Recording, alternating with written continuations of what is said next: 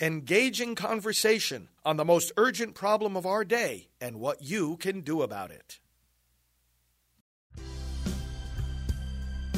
Now, the End Abortion Podcast by Priests for Life. Brothers and sisters, welcome to End Abortion US, one of our Priests for Life programs. And uh, I'm pro life leader Frank Pavone, National Director. And I'm joined here with one of our priest associates, Father Denis Wilde, who has been with us since 1998, full time on the team. Father, great to have you with us on the set. Great 25 years, too. Oh, yes. Oh, so all the different venues that you've traveled yeah, to. I'm sure many of the many in the audience right now Probably. have had you in their yeah. parishes or praying at abortion facilities or in their schools or maybe a pro-life concert here Which and there. a wonderful experience and uh, the, you know the, the wonderful reward of all of this is the people that are so gracious, so so gracious. You know, they they work so hard to uh, plant the seeds and to let the thing grow and then invite and go from there. It's yeah, really exactly, exactly. Well, we're coming to our audience today on the Feast of Our Lady of Guadalupe, mm. and we wanted to use that as a springboard, not only for, for prayer, and I'll uh, ask you to lead us in prayer, but for a consideration in this program of pro life saints. And, and maybe we can ask your friends in the comments, along with letting us know that you're here, let us know where you're from, let us know if you have prayer intentions, but let us know who your favorite pro life saint is and uh, we, we, that's always fun for us to, to talk about. But we want to we want to discuss in December. There's many different uh, feast days in the church's liturgy that uh, connect directly with pro-life. But would we could we start with you offering a, a prayer for us? Sure. Lord God, we thank you for the gift of life. We thank you for the wonderful, enormous troop of, of saints over the period of 2,000 years that have represented in some way the cause of life, and certainly the faith in Christ and the understanding of person. So, Lord, we just ask your blessing upon us today as we continue and we bring more attention to the people for knowing the saints that are with us in our midst. We pray this through Christ our Lord. Amen. Amen. So, one of the things, as you know, we do here as a ministries, we have many different prayer campaigns, many different novenas, and we try to let the liturgical year teach people about our commitment to save the unborn. And, and many of these saints are tremendous examples for us of doing that. And today, of course, Our Lady of Guadalupe, she's the patroness of the unborn. For, for those of our audience, I'm sure many of them are very devoted to Our Lady and know a lot about the story. But for those who aren't, give, give us a little intro. Well, you know, Juan Diego was a, an older man actually at the time, but was a convert mm. to, the, to the faith. He was an Indian. Uh, Mexican at the time, and he received, of course, the messages. I think most of you are familiar with the fact that Our Lady appeared uh, several times, and she appeared on the 9th of December, which actually in Spain was the Feast of the Immaculate Conception. Ah. We celebrated on the 8th, but that was the point. So she really uh, is uh, featuring herself that way as well. And at that hill in Tepeyac, which is on the north side of Mexico City, um, he, she appeared to him and um, told him he wanted to, to build a chapel. So he, wow, he's just enamored by this, and he goes down to the bishop to see the bishop on it. He couldn't even get in.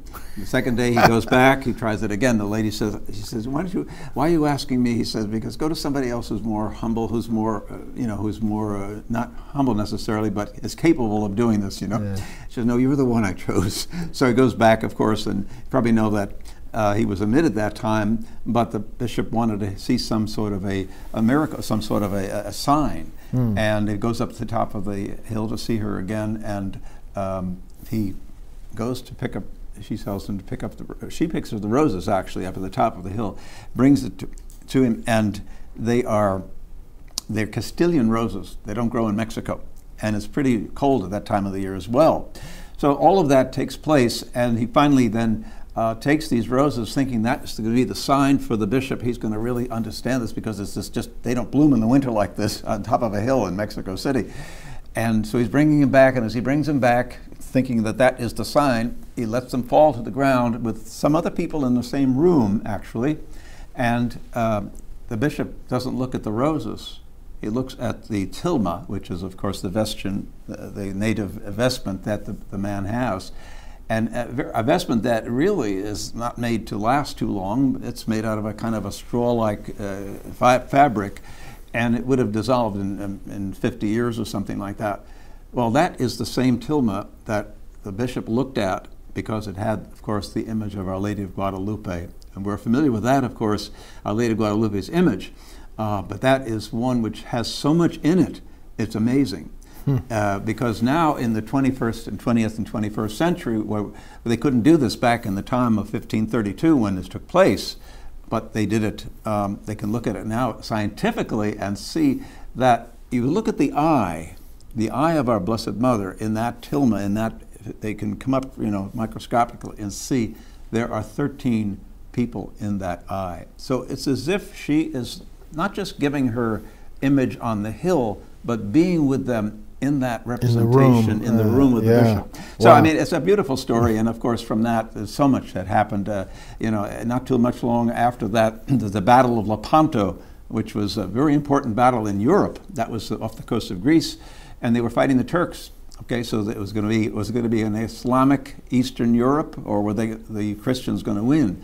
Well, they prayed on that, and Pius V was the one who prayed on that and said, you know, offered the rosary actually let's pray and finally um, they were outnumbered the christians tremendously in that naval battle.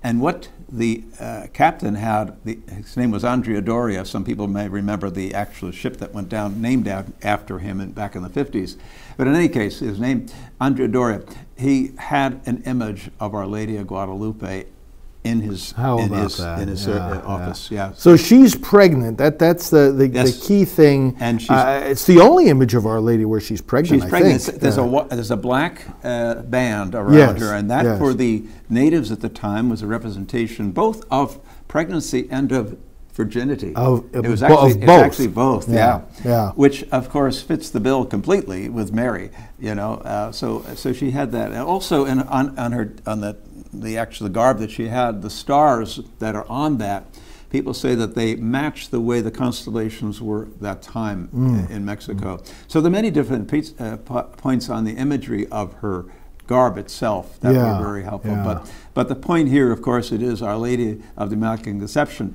And the, the little story there is that Bishop Zumárraga, who was um, this is after the conquest of Mexico by Cortes. They were able to conquest and get rid of the, um, the terrible um, the things that the, the Aztecs were doing. That is to say, that the they were, they were slaughtering people. Uh, again, this is a, a message, a pro-life message, because it ended a slaughter. Ended the human sacrifice. Yes, human yes, sacrifice. Human sacrifice. Exactly. Yeah, that's what was yeah. going on. They had to do that because of the, the sun. The, the history was that for the sun to keep moving around the earth, they had he had demanded blood.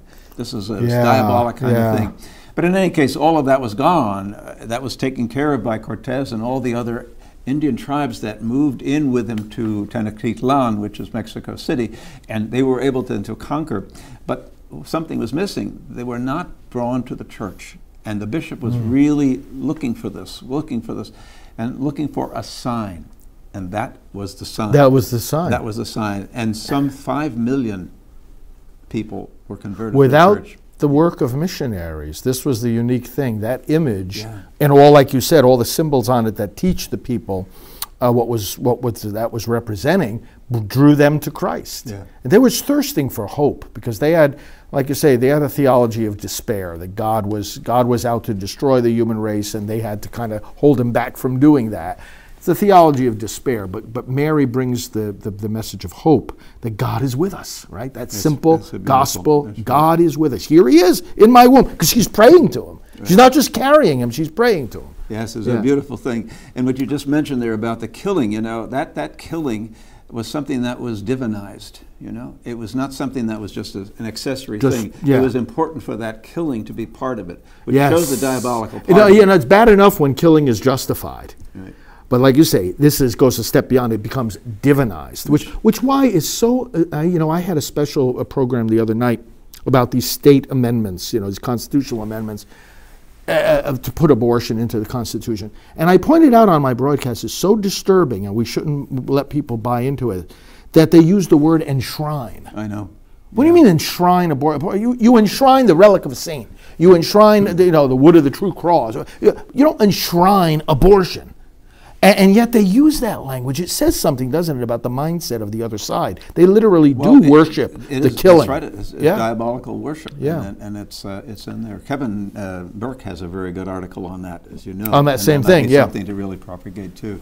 So Mary, Mary Our Lady of Guadalupe, pro-life movement patroness today. Uh, you must, you know, we talked earlier for a moment about all the different trips you've made for Priests for Life since 1998, and and I myself since '93, and it's a um, frequent event where we would have the image of Our Lady of Guadalupe, right? I mean, I remember being in South Texas. We went to like 40 churches in one week with the image. Uh, and then I came a second time, we did a similar thing. But then at different abortion facilities all around the country, mm-hmm. you've prayed with, with the image there in front right. of those places. I've seen it as very well. Powerful. It's yeah. very powerful. Yeah. Yeah, that's one thing in Mexico that's you don't you don't touch that. I mean that's that's their oh. sacred. That's a wonderful thing. You find it in even taverns and other places. Uh, like Guadalupe. Guadalupe is there now. Yes, However we look right. at it, no, but the, nevertheless the devotion devotion is very very strong. Yeah, I had the opportunity to preach down there. I preached it uh, in uh, Spanish for the at the, at the actual shrine. At the actual yeah. shrine, wow. And that was wow. that was great. And I was down there twice actually, and uh, did it, at, and it was a wonderful opportunity.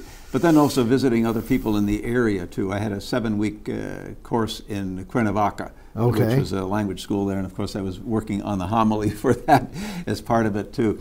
But uh, the devotion is tremendous, and um, it, it's just a beautiful. And she's a lady of the Americas too, you know. Not yeah, Mexico, yes, that's right, America, you know, yeah, America, all the Americas. So, so we have uh, various other days coming up now. Of course, the Feast of Christmas is right around the corner, and they, they, that's, I mean, in its essence, is a pro-life feast. Humanity being united with divinity right. in the incarnation. This shows what God thinks of human life. So Christmas itself is a central uh, pro-life feast. But then we have immediately after Christmas, right in those days right after, several very significant right. days. Tell well, us. First, we have uh, Saint Stephen, who was a martyr, and of course, he was very strongly, you know, uh, acknowledging Christ.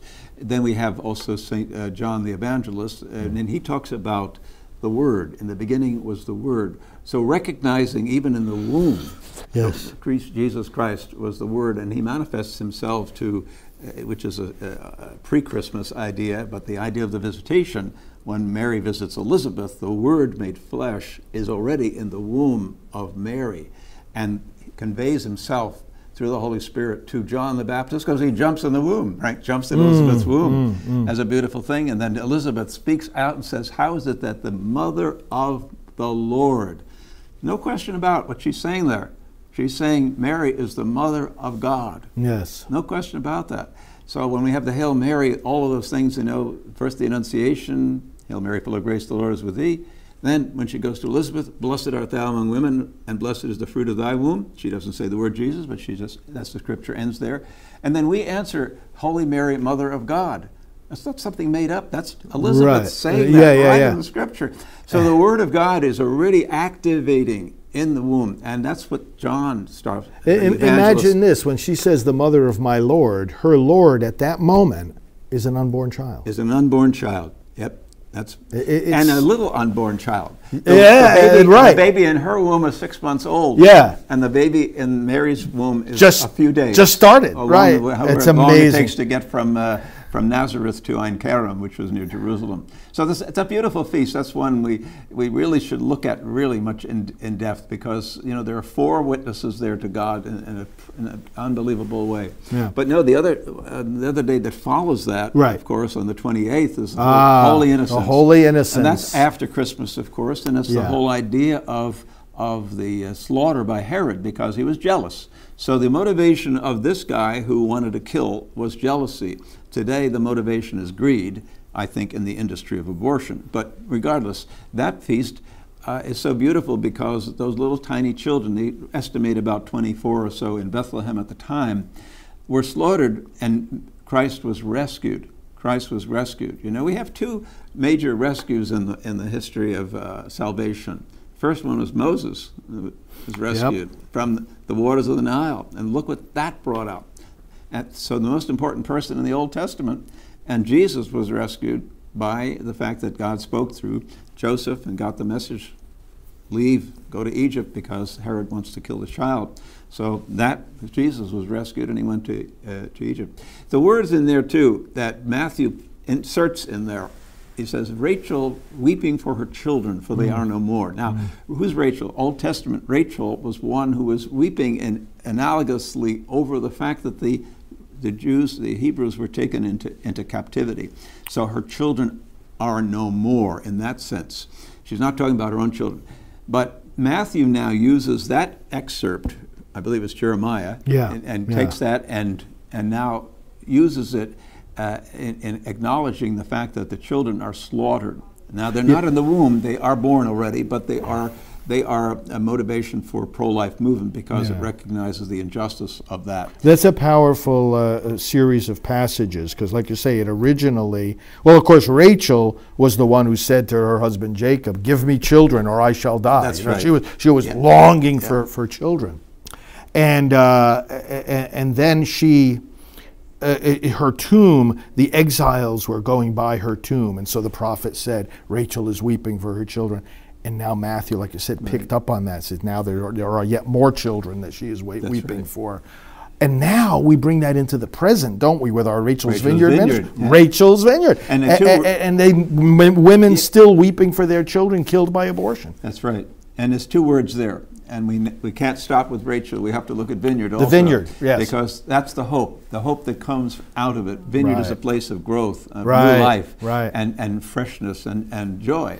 And uh, so to recognize that in this whole thing, uh, it, it's, it's amazing. I mean, first of all, the, the, children that have died, the mothers who have been hurt by that, weeping for her, their children, the bereavement, the, the sense of guilt, and all of that that goes into this abortion they can come out of that, and they do. And the beautiful thing of a Rachel's Vineyard weekend, which, which oh, changes so uh, much. Uh, yeah. One of the most beautiful things I find, and you probably too, in, in Priest for Life, is being on those, one of those weekends with Ra- yeah. Rachel's Vineyard. They have thousands all over the country, uh, over the world, actually, right, many, right, many right. different countries. But that's one of the things is that, that, you hear those people and the way they change in that weekend uh, from feeling alone to feeling others have done this, not celebrating it, but knowing it, that's a big factor. And then finally, at the end, to recognize the baby, to recognize and also to go beyond that. And then it brings them beyond that to stand up and say, I'm going to be counted. I'm not going to just be quiet right, about this. Right, I'm going right, to act. And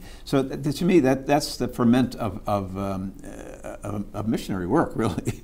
And, yeah, uh, that's right. It's, it's, a testimony to the, to, to the life of those So children. the Holy Innocents, and then of course there's the Holy Family, right? Well, that's the, the feast of the Holy of Family. All, yes, yeah. it's the, the greatest mirror of the Trinity, really. Uh, on earth, uh, the Holy Family. And in there, we didn't mention Joseph yet. So Joseph is marvelous because Joseph is, you know, he didn't write a book in the New Testament. We don't have a word of him. Right, right. It would be interesting if there was. yeah, sure would. There are many books on him, and I don't know how they can come up with so many beautiful ideas, but they do. But Joseph was a protector. So the man's part yeah. in this whole thing, you know, uh, he's the one who's protecting. He should be protecting the child. And that's what he does throughout all of this, to the point that he wonders, I'm sure, why all of this, but that didn't stop him from obeying the command of God to go ahead and do it. Even with Mary, the betrothal of Mary, mm-hmm. how did she become pregnant? Uh, yeah. Was she going to tell him that, or was he going to find out? No, he found out yeah. by a divine yeah. word. And yeah. then the second part of it is, is after he's born, well, we have to we have to move out of here. Even before that, to go down to, to do the census right. and, and to be in that situation where he couldn't even house his spouse with a newborn child. So all of those things, he, he did what he could to be protector, and he, of course, won on it. But in a very humble way, recognizing God as the Father, and He's the one that tries to imitate. You, you know, one of the things I think about with Holy Family, it's a great occasion for us to think about the church's teaching about the family.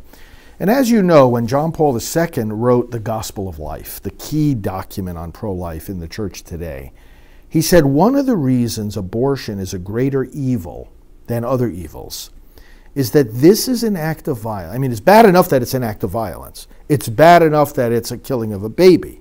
In any circumstance, that's a horrific evil. But here's a killing of a baby taking place within the family which is the sanctuary of life. That's the phrase that John Paul reminds us that the, church regards mm. the family as the sanctuary of life. And as you know, I worked at the Council for the Family when you first came on board with Priest right. for Life. We met over in Rome, and uh, I, I, I, we always used to say at the Council for the Family at the Vatican, uh, no life without family, no family without life. The two are so oh, intimately yes. connected. And so it reminds us, first of all, of one of the reasons why abortion is, is, is, is pri- like the bishops have said, the preeminent issue. Right? They, and they continue to say that even now yes, in this did. day of, of so, so much confusion. They still point that out. But secondly, then, the family being the sanctuary of life. This is essential for ending abortion, to gr- get strong families and to realize this is not just a woman's issue. You know, on the other side says it's a woman's issue. Aren't they just isolating the woman from that family structure? There's got to be a faithful father there, hence the importance of St. Joseph. And it's got to be open to life, so you have children. Well, by, by talking about this just as a woman's issue, it, it just it isolates her, and that makes the problem worse. And notice the words you're using with their side, woman. Yeah. You know, Instead of we don't say that mother. Mother. You know, right. mother. Oh, certainly husband wife that's yeah. a relationship. Relationship. Uh, woman is not a relationship. Man, isolated. man is not a relationship. Right. Uh, they're good words. Right. they're, they're biologically good and fine and in many different ways. But but we're talking about that relationship here because what does the baby do with that relationship?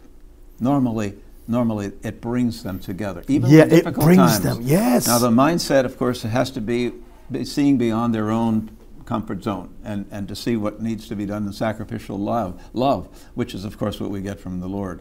But uh, once that is there, that baby does so much to yeah. bring that together. Don't Not they? even being born. Uh, already, That's right. Oh, she's pregnant. Oh, wow, what a wonderful thing that is. Right, know? right. And of course, when at Christmas, you know, we don't celebrate the Annunciation the way we should because he's hidden in the womb, you know. But that's when Christ first came on earth, not at Christmas. That was, that was the incarnation. But yeah. what are we drawn to at Christmas? Ah, oh, the child, the little child. Remember that Christmas carol? So many things that I love, and this and that. But the most beautiful thing of all is the, ch- the baby under the tree. Uh-huh. Now, again, that's a beautiful secularized way of it, but it does bring out what is the most important yeah, element, yeah, and it brings yeah. everybody together. That wonder of that little child. Yeah. What power that has. Huh? That's right. We have a booklet talking about all these different pro life saints for throughout the year, right? In the company of his saints. Company of saints. Father has done a, uh, we had a wonderful, wonderful uh, series of books, of six of them, and uh, in different times and periods coming through that. This is the last one, and uh, it follows kind of the direction, really, of the way the church develops its whole, um, its whole understanding of faith. And the saints, of course, uh, they're not in the New Testament, they're not in the Bible, but they are in the tradition of the church. And what a wonderful gift that is that we have these saints that we can come back and look at and see what they have done. Human beings in, in the course of history. So, this is a great little booklet and has a number of different people that are in there, not just for December, but it's the saints throughout the year. Looking yeah. at one right here in the middle, Maximilian Kolbe, ah. who gave up his life for another person who was a father and for and he yeah. in fact said, "My wife, my my children, I won't see them again." This was in the concentration camp in in uh, Auschwitz, and Maximilian Kolbe gave up his life by substituting, which they accepted. They were so.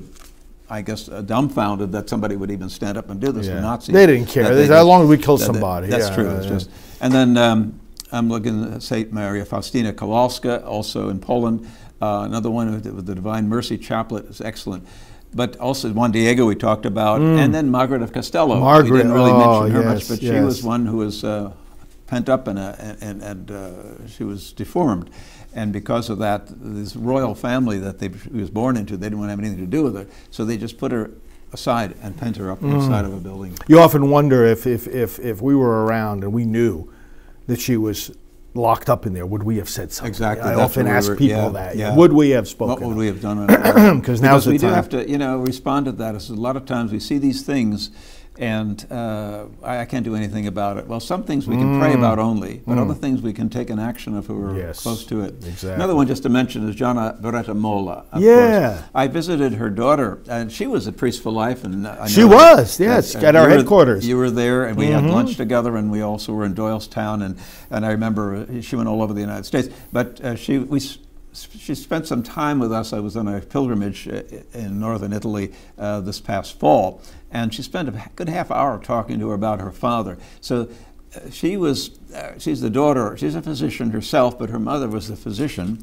Uh, but she was pregnant with uh, her after a lesion. Wasn't it a lesion in the first pregnancy? Mm-hmm. Then they mm-hmm. felt that that was not, shouldn't have another pregnancy, but she did, and it's fine. She had that other pregnancy, and she there was ser- some serious problems that developed in that. But she told her husband, said, if there's a question of this, who wins, who lives on this, make sure the baby lives.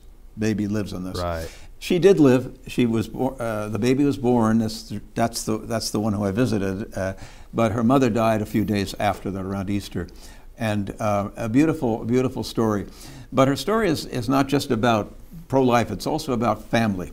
Yes, and, and she marriage. makes a very big point of that when we talked with her. She's and it was just it wasn't about the, that she rescued the baby or that she is now born twice, as she she puts it, because it was her mother did it again uh, for her, but I mean in her death. But it's also about her father, and so wonderful again triumvirate of a family. There were more people. Yeah, well, she was three. a professional married woman. She was a doctor. She knew. She was a yeah. Catholic activist, and uh, she. Uh, was a faithful wife. And in fact, the love letters between her and her husband are part of the heritage, the legacy the beautiful, of yeah. St. Gianna. So, uh, well, thanks, Father, for this discussion. And of course, you are still available to, uh, oh, Pro Life Prayers, get, get prolifeprayers.com. Yeah. People can find that booklet yeah. and all the other prayers the company that we have. of his saint. In, in the, the, company, company, of, his saints. Yeah. Um, and you're still available, of course, to travel and speak oh, sure. to people's yeah, churches. And, I do concerts as well, yeah. I'm doing a couple of the for Christmas at different places, and be beautiful, nice yeah. beautiful. So speakerrequest.com, people can go to to uh, you can all go if you want to request one of us to come and speak, Father Denis, myself, Janet Morana, or any one of the other members of our team, including Alveda King, we have a great speakers bureau, speakerrequest.com. Let so me give Father, you mine, if you don't mind. Uh, it's just priestsforlife.org, which is the main thing, and then forward slash FR, Father, FR Wilde. And that'll give you a lot of information, my homilies, a lot of my uh, excerpts from playing as well, and yeah. other insights too. Yeah, share. excellent.